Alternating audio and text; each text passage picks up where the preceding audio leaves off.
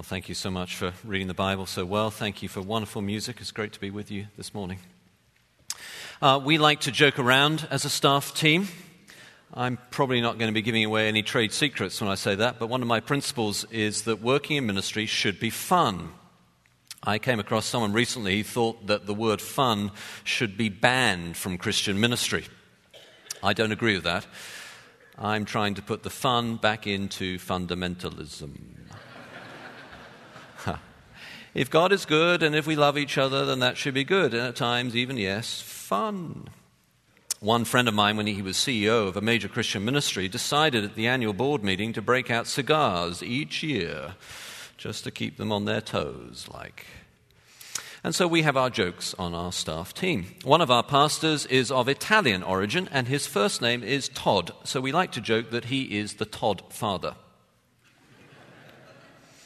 I've developed little fond nicknames. The most of the staff I worked with over the years in various places and countries, not all of them, but many of them. One of the more rambunctious people I've worked with, I think of as Bruce Willis out of the Die Hard movies. You get the idea. Well, one of the on running little things that makes us smile is the recent spate of books with some version of radical in the title. How to be even more radical than you've ever been before. Not just crazy, but you know, like completely and utterly crazy. You thought that was radical? Have we got radical for you? You've heard of radical, now there is extreme. All that to say, I'm sure I'm going to be teased for giving the title for this sermon as radical, and it's worth taking a moment to define what I mean. The word radical literally means from the root. It means going back to the source, the beginning, the actual root of a plant. And I chose the word radical for this sermon because the passage we're looking at this weekend is telling us that the way to be holy, to be Christ like, is to get to the root of sin and dig it out. It's being radical in the literal sense of going to the root and finding out the origin and the reason why we do something and then addressing it there rather than just the superficial list of do's and don'ts that make up so much of those guilt inducing sermons on holiness. You know, don't dance, don't chew, and don't go with girls who do. We need to get some better, more sophisticated perspective on it, and that means getting to the root of it, not like the old joke of those fundamentalists who are against fornication in case it might lead to dancing, if you see what I mean. So, the message this weekend is the duty, technique, and security of the radically holy life. Duty, technique, and security of the radically holy life. You'll notice that I'm putting the main proposition of the sermon as a statement, not as an instruction. It's in the indicative, not in the imperative, because these verses here in the Bible are a statement too and are in the indicative too. And it's one of the ways that Paul guards against legalism, but at the same time puts some gunpowder behind his definition here. In other words, this is a key message, I believe, for us as a church about holiness. One of the great elderly saints in our church some years ago took me down to her seat so she could whisper in my ear, and she said, Pastor, I'm praying that you would preach on holiness. Well, I preach on that a lot in various ways, but this passage is one of the key passages in the whole Bible about holiness. And it gives us the duty, technique, and security of the radically holy life. First, the duty, second, the technique, Third, the security. First, the duty. So Paul says at the start of verse 12, Therefore, brothers, we have an obligation, but it is not to the sinful nature to live according to it. So Paul starts his teaching on holiness by telling us that it is an obligation or that it is something to which we are debtors. The word means it is something that we must do. We are obliged. It is our duty. Now, I know full well this is not a common idea in Christian circles. In fact, you might be interested to discover, there's a lot of teaching about holiness that actually tells us preachers to downplay the whole idea of duty. It will put them off, they say. Don't tell them about duty, they say. No one wants to hear about that. Tell them about the joy of holiness and all, you know, how pleasurable it is, etc. Well, holiness is joyful and pleasurable, yes, but that's not where Paul begins. He tells us we must be holy. It's our duty as followers of Jesus to grow in Christ likeness. Now, this is a complete paradigm shift for the contemporary Western world. And so you're probably not going to get all of it in the next couple of minutes or so. But I want us to at least begin on the journey. Basically, we have all been taught, you and I, that the way to live our lives is to look within ourselves, figure out our passions, identify our abilities, be true to ourselves, follow our dreams, and then we'll be happy.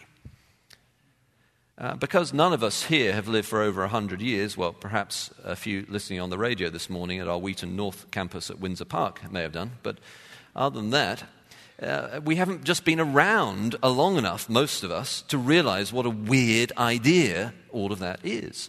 It's completely foreign to the Bible's way of looking at life. Most people in most parts of the world today don't get to choose a career. They get to do what dad did if they're lucky.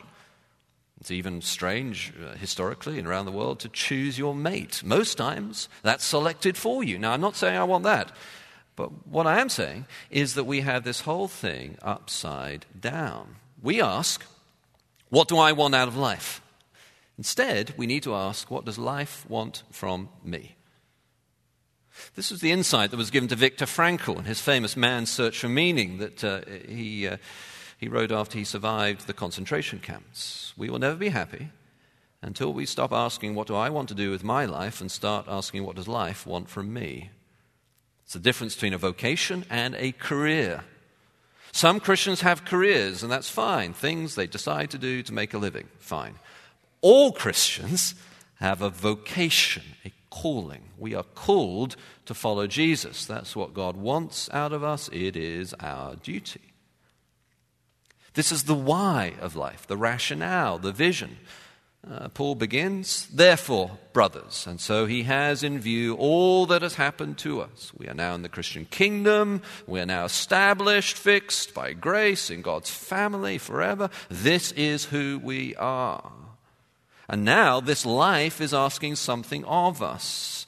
And this actually gives meaning to our life. It was uh, Nietzsche who put it like this he who has a why to live for can bear with almost any how. You need a why. Now, when we think of duty, we think of something dire, boring. You know, I have to do it, but I don't want to. Paul is saying, yeah, you have an obligation, a debt, a duty, and yes, you do have to do it. Uh, it's a vocation, a calling. It's what not just life, but God is asking of you.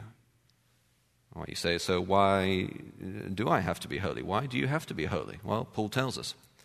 Because if you live according to the sinful nature, you will die.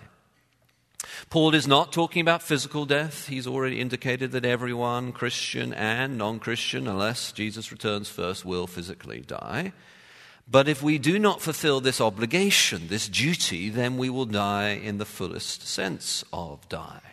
Paul is talking about damnation, hell, eternal separation from God, death in its fullest biblical sense. Now, um, like Paul, I am a Calvinist, if you see what I mean. But um, I am a biblical Calvinist. And I let my beliefs be shaped by the Bible, not Calvin or even, you know, Jonathan Edwards, who was a pretty good theologian too, I think. And however you put it together theologically, whether you say someone who turns their back on Jesus was never really a Christian in the first place, or you say that they fell away and they once were a Christian, doesn't, for this purpose, make any difference. If we do not fulfill the duty of actually following Jesus in holy living, then we will die and I would not be fulfilling my duty as a preacher of the gospel if I did not warn you. There are some here who are living in ongoing sinful practices who think that it doesn't matter. It does matter. You will die unless you grow in holiness. This is why, as a church, we have a membership process. We want our members to be real Christians this is why we have a covenant as a church. We want to encourage one another to be holy because it matters. This is why we have a discipline process as a church. We want to call one another to authentic, radical discipleship because it matters. This is why we even have, and God, I pray, not again soon, done church discipline and excommunication. This is why baptism and communion are the church ordinances, because baptism is the way into the church, communion the fence around the church. It's how the church can say to the world that when we talk about being a Christian, we mean people who are like this, and not people who just say they are a Christian but not actually following Jesus. Now, I don't want to overemphasize this, but nor do I want to underemphasize it. So let me finish this section of the sermon with a post that I shared on Facebook this week from a friend that I thought was helpful in that it explained what we are and what we are not talking about here with this duty. It defined the difference between a liberal church, a legalistic church, and a biblical church. A liberal church is a church that says you are welcome and you do not have to change your life. A liberal church. A legalistic church says that you are not welcome unless you do change your life. A biblical church is a church where Jesus says, You are welcome here, and I will change your life from the inside out. So, our message is the duty, technique, and security of the radically holy life. And we have considered first the duty. This is what gives life meaning. We have a divine calling to become more like Christ. It is necessary, it is a duty. Second, the technique. Now, I hate the word technique in many ways in Christian circles because it sounds so pragmatic that it can ignore the fact that in the end everything is by grace and it's God's work, not our work.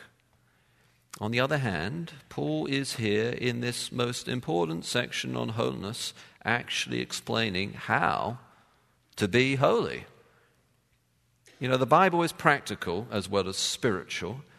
And we are not to say that most spiritual is to be unpractical. I sometimes suspect God is a lot more down to earth than some of us are, as at least the incarnation seems to prove.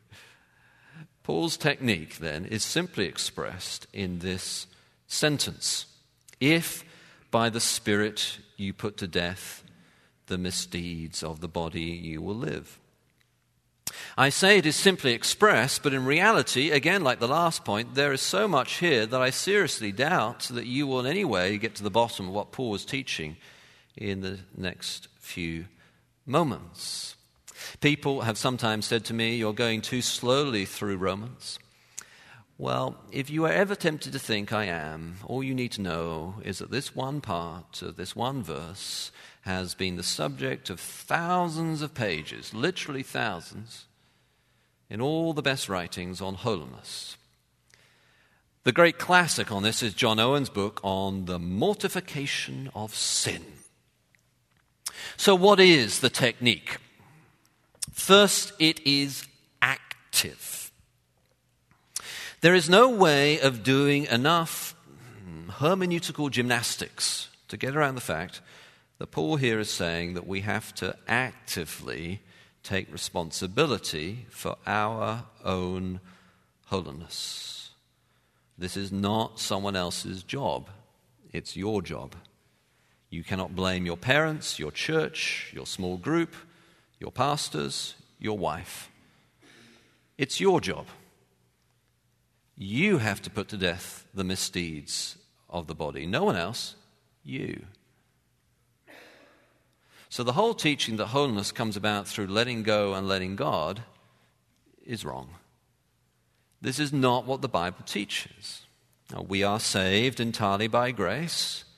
That has nothing to do with us. The thief on the cross repents, and Jesus says, Today you'll be with me in paradise, and that's it. He's not baptized, he doesn't do anything. Our salvation is entirely by grace.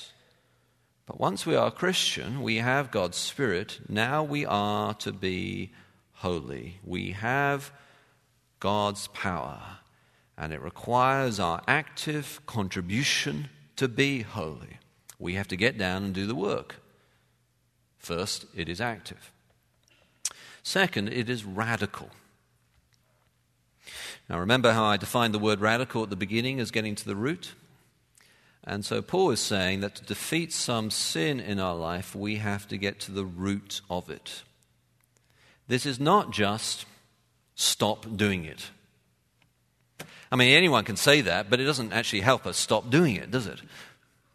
The point is, we have to get to the reason why we are doing it. That's harder. It takes thought, it takes insight. I have had, over the 25 years I've been in pastoral ministry, hundreds upon hundreds of conversations with people about becoming more like Christ. And I can tell you that in every single one of them, the key to figuring out how the person can make progress is figuring out why they are not making progress. What's the blockage? What's really going on? If you are an elder or a pastor or a missionary Christian leader, you need to understand this. You yourself may well have been brought up in a good home and been well trained and mercifully be free from obvious sins and only likely to be guilty of the far more difficult sin to uproot self righteousness. When you are dealing with yourself or you are counseling someone else, you need to realize that you cannot offer simplistic solutions band aid Bible verses, slogans from you know, the Gospel Coalition webpage or whatever. You have to know why. You have to listen. It's like being a detective. It's the same in our own lives. Why? Why am I inclined to do this? What am I really after? Why do I tend to gossip? What is that about? What motivates me to do that? Is it because I am insecure and want someone else's approval? Uh, perhaps. Uh, but then why? Why do I want someone else's approval? And on and on you go until you get to the root. Uh, I've used this illustration uh, before, and I hesitate to do it again because last time I used it, I got lots of gardening tips, but I hate gardening. I, uh, I know, I know, you think all English people love gardens, and that's a good assumption, but I'm a city boy and I grew up in London. And anyway, uh, we have a garden now. You know, lovely, lovely thing, and I suppose. And um, what I have discovered is that you have two options with weeds. One, get some napalm and blast the place. This is tempting, I confess. The trouble is, not only do I have a garden, I also have children, so this rules out the napalm. The other option is digging the sucker out by the root. Now, some people try the napalm option. Just throw them out as soon as you discover they are sinners. I mean, sinners, how dare they come around here? What are they thinking? That we worship the person who was friend of sinners or something? I mean, you know. Listen, Martin Luther would say that unless he was accused of being too soft on sin, he didn't think he was preaching the gospel right. Remember that definition. A biblical church is where Jesus welcomes sinners and says, I'll change you from the inside out. And so it's from the inside out, and that means getting to the root. So the technique is active, it's radical, that is to the root, which means asking why until you get why this is happening, and then it is violent. Now, of course, I don't mean violent literally. And Paul does not mean put to death physically. And uh, he does not mean any kind of physical attack on yourself or beating yourself up. Some people here are so guilty about their sins that what you most need this morning is the last point I will get to in a moment about security. But now, the third technique is a kind of spiritual violence, putting to death. This does not mean that temptations related to a sin will not come again. This side of glory, we are all sinners, and fighting sin is like playing whack a mole. They just keep coming back, and you just got to keep whacking them again, and that carries on until you, the day you die and go to be with Jesus in glory. There will be an ongoing fight against sin. But for a particular sin, a particular habit, a particular need to grow in wholeness, requires not only being active, not only radical by the root, figuring out why, but also spiritually violent. You can't have mercy on yourself. Are you tempted by the internet? Give it up. Jesus said it's better to enter life maimed than go to hell whole. He didn't mean literally cut off your hand, but he meant it would feel like it. Unplug. If you cannot surf the internet without looking at porn, you need to arrange your life so someone else does the email and internet for you. That's spiritual violence. Gossip. You have certain friends that you're sharing what someone else's issues are as a matter of prayer for concern. Get some new friends. Gossip is cancer in a church. I've uh, always liked Kent Hughes's definition of gossip. Gossip involves saying behind a person's back what you would never say to his or her face Flattery means saying to a person's face what you would never say behind his or her back. Hmm. so if you are in leadership and you have a wife who tends to gossip, spiritual violence would mean not telling her things that she might gossip. That's being loving to your wife or to your husband. Uh, by the way, the worst gossip I ever met was a man. Whatever it is, you have to take responsibility for it. This is not about, oh, there wasn't sufficient accountability at that church. This is your responsibility, not someone else's. You have to be active about it. You have to get to the root of the matter. Why? Why is this an issue? And you have to exercise spiritual violence. Rearrange the circumstances of your life so you avoid the area of temptation, even if that is painful for you, even if it affects your job. We are talking about heaven or hell. So it is active. It is by the roots. It is spiritual violence to deal with the sin. And also, Paul says, it is by the Spirit. That is, the power for this comes from God. So, to fight sin and grow in radical holiness, we need to be conscious about seeking the power of God in our lives. How do we do that? Well, this is why, as a church, we spend considerable amounts of time in God's Word, because the sword of the Spirit is the Word of God. If you want a church to cave in to the pressure of the world, the flesh, and the devil, cut back on Bible teaching. What you're doing is you're sending God's people into battle without the one piece of spiritual uh, weapon that they have been given the Word of God. I think we're on track here as a church, but I think we also need to grow in it. I've become increasingly aware that not as many of us are reading the Bible each day as I thought. Devotionals are popular. Now, some of you know that I, uh, I've written some books, and I, I, know for a fact that the biggest market, uh, one of the biggest markets in Christian publishing right now, uh, is devotionals.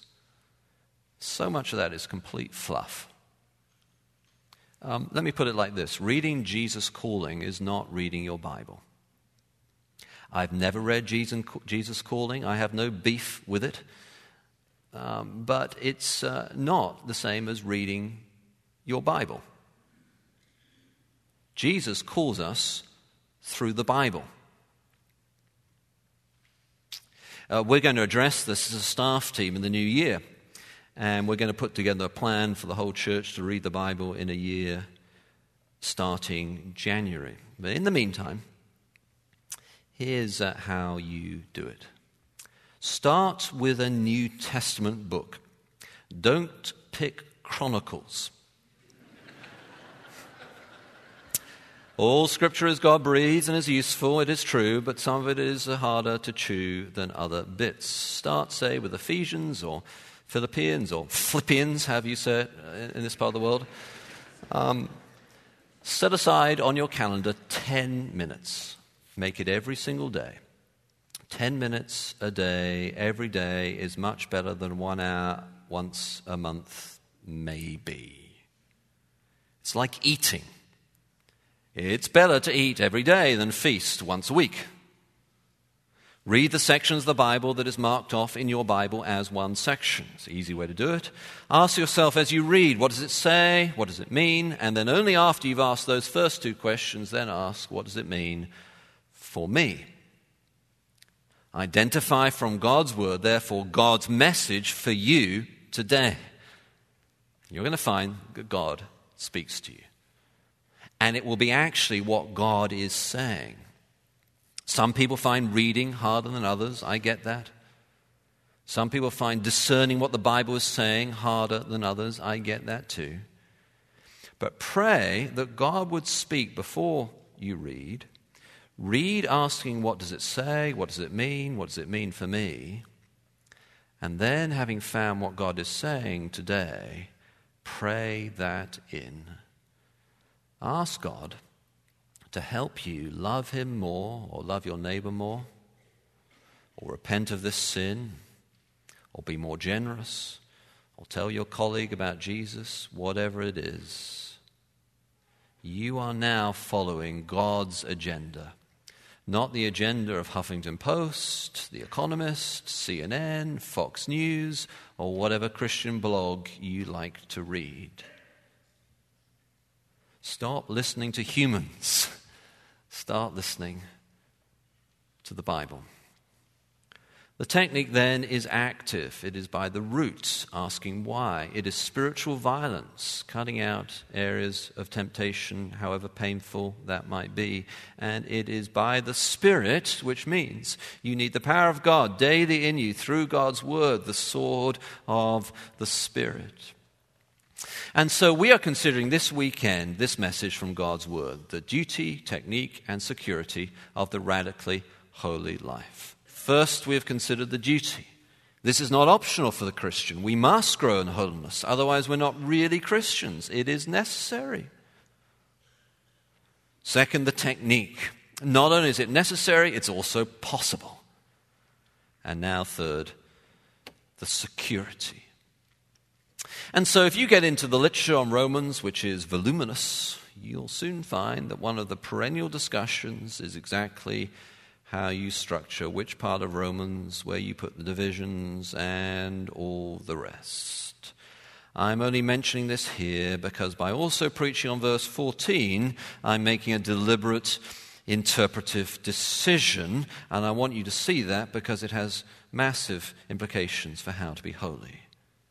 So Paul gets into this tough love mode in verses 12 and 13, and then he transitions to this lovey dovey kind of thing about being sons of God, and then later calling God Abba Father or Daddy and all that.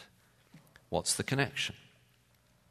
I think they are intimately connected, and seeing it makes a huge difference for how to be holy.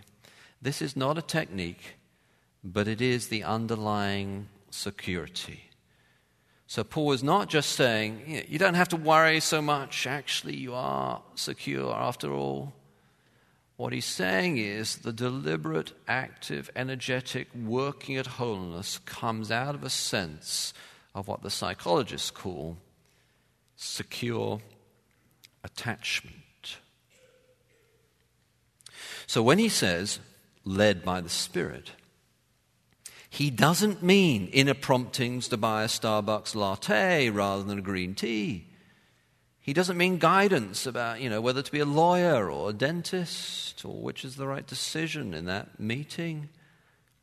We sometimes talk about being led by the Spirit like that, but Paul doesn't mean that sort of thing at all here. What he means is that the Spirit is the active agent behind all of this. It's really connected again to this idea of holiness being by the Spirit. There's a power at work in the Christian. We need to tap into that power through the Word of God. Being led by the Spirit is the same as saying we're in God's kingdom, under God's rule. We are governed by the Spirit. Jesus is our Lord. The Spirit is our boss. He is our leader. We have this power at work in us now. That's all Paul was saying here about being led by the Spirit. And then he says, here comes the secure attachment idea. Those who are led by the Spirit or ruled by the Spirit, or in whom there is this active governing agency of the Spirit, those people are also sons of God. What does he mean by that? Well, first, he includes women in it. Paul does not mean sons of God as in not daughters of God. He is using this term including both genders, and he uses the term sons for a particular reason. There are two reference points. The first is the Old Testament, where God's people were the sons of God. So Paul is saying that these people who fight against sin and for holiness are the people of God. They are in the covenant with God, they are God's beloved. But also, what's more, he means specifically that what is true about Jesus and his relationship with God for us in Christ is also true about us. So, Romans 8, verse 2, the Son is Jesus.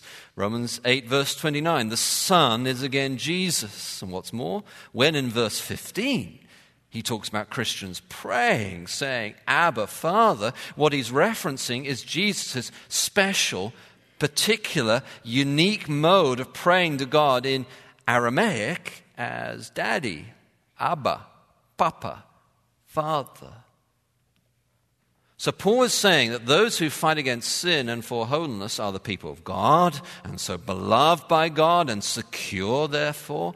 But even more, he is saying that what is true of Jesus, the Son of God, now because we are in Christ, we have the same security with God. We also can pray to God as our Abba Father. This is huge.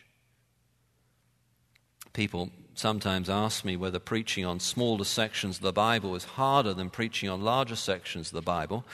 Well, I've done both, and when we do our Christmas series, I'll speak on larger sections then. But one thing it does mean is you have to know your Bible better to preach on smaller sections. You have to understand what John Stott called the inner logic of the Bible. That's really helpful here. We are sons in the Son. We pray to God, Abba, Father, as Jesus prayed to God, Abba, Father. We are secure. Think of what God said to Jesus when he was baptized This is my Son, whom I love. With him I am well pleased. If you believe in Christ, the same is now true of you. In Christ, you are his son, whom he loves, and with you he is well pleased. In other words, you are secure.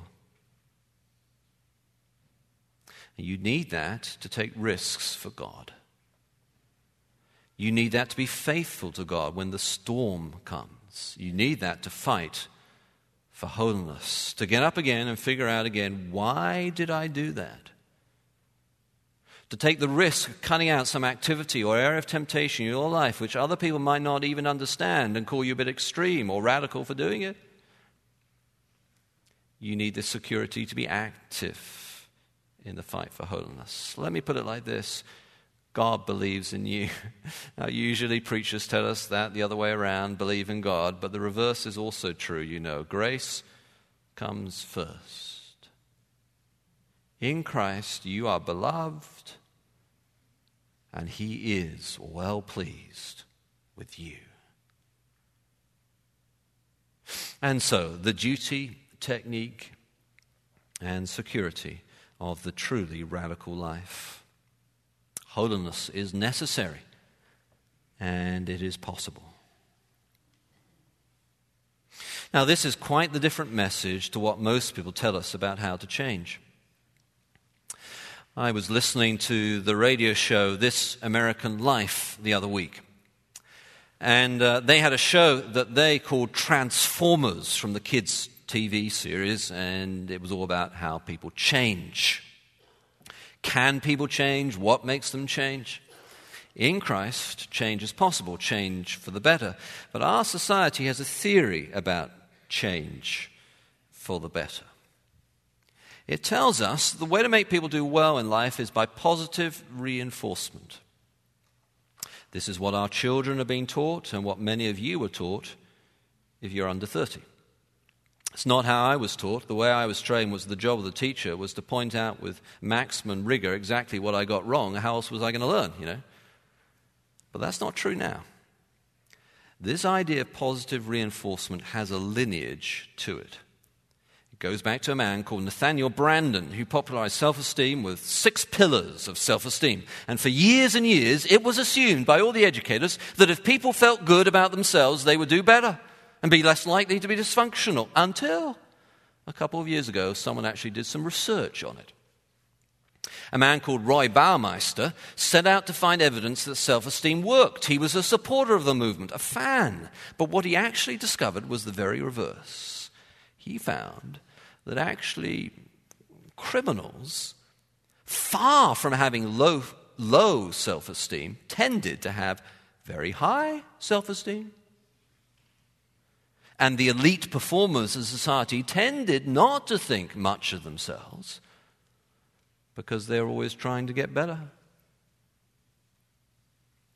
Self esteem is not going to help you be holy. It's going to make you think you don't need to be holy. But you do. You must. Death or life is the result, depending on whether you put into practice the techniques of holiness here in this part of the Bible. This is serious, it matters. I must warn you to put to death the misdeeds of the body. But while the self esteem movement is mistaken, what we have instead is God's esteem. What we have is love.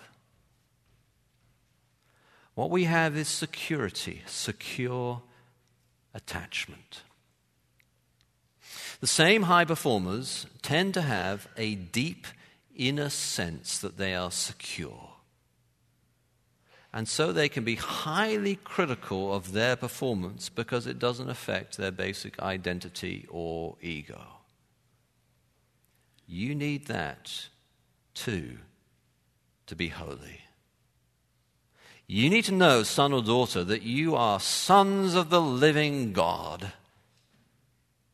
That you are in Christ loved and in him, God says, Well done, good and faithful servant, come and enter your rest. And in the meantime, as the current Archbishop of Canterbury puts it, you have to attack the day, or the day will attack you. By the Spirit, with the power of God, because God calls you, and you must, put to death actively to the root with spiritual violence sin. And strive with all the might that God gives you through His Word, the sword of the Spirit, to be more and more increasingly like Christ. Let us pray.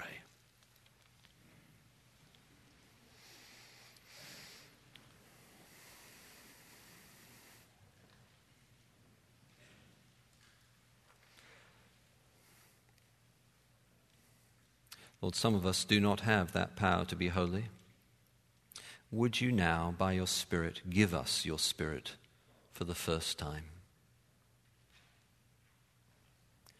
Some of us, Lord, need to make the most of the Spirit you've given us. Would you help us today and each day to be active, to embrace the life of Christ likeness that you have called us to? For we pray it in Jesus' name. Amen.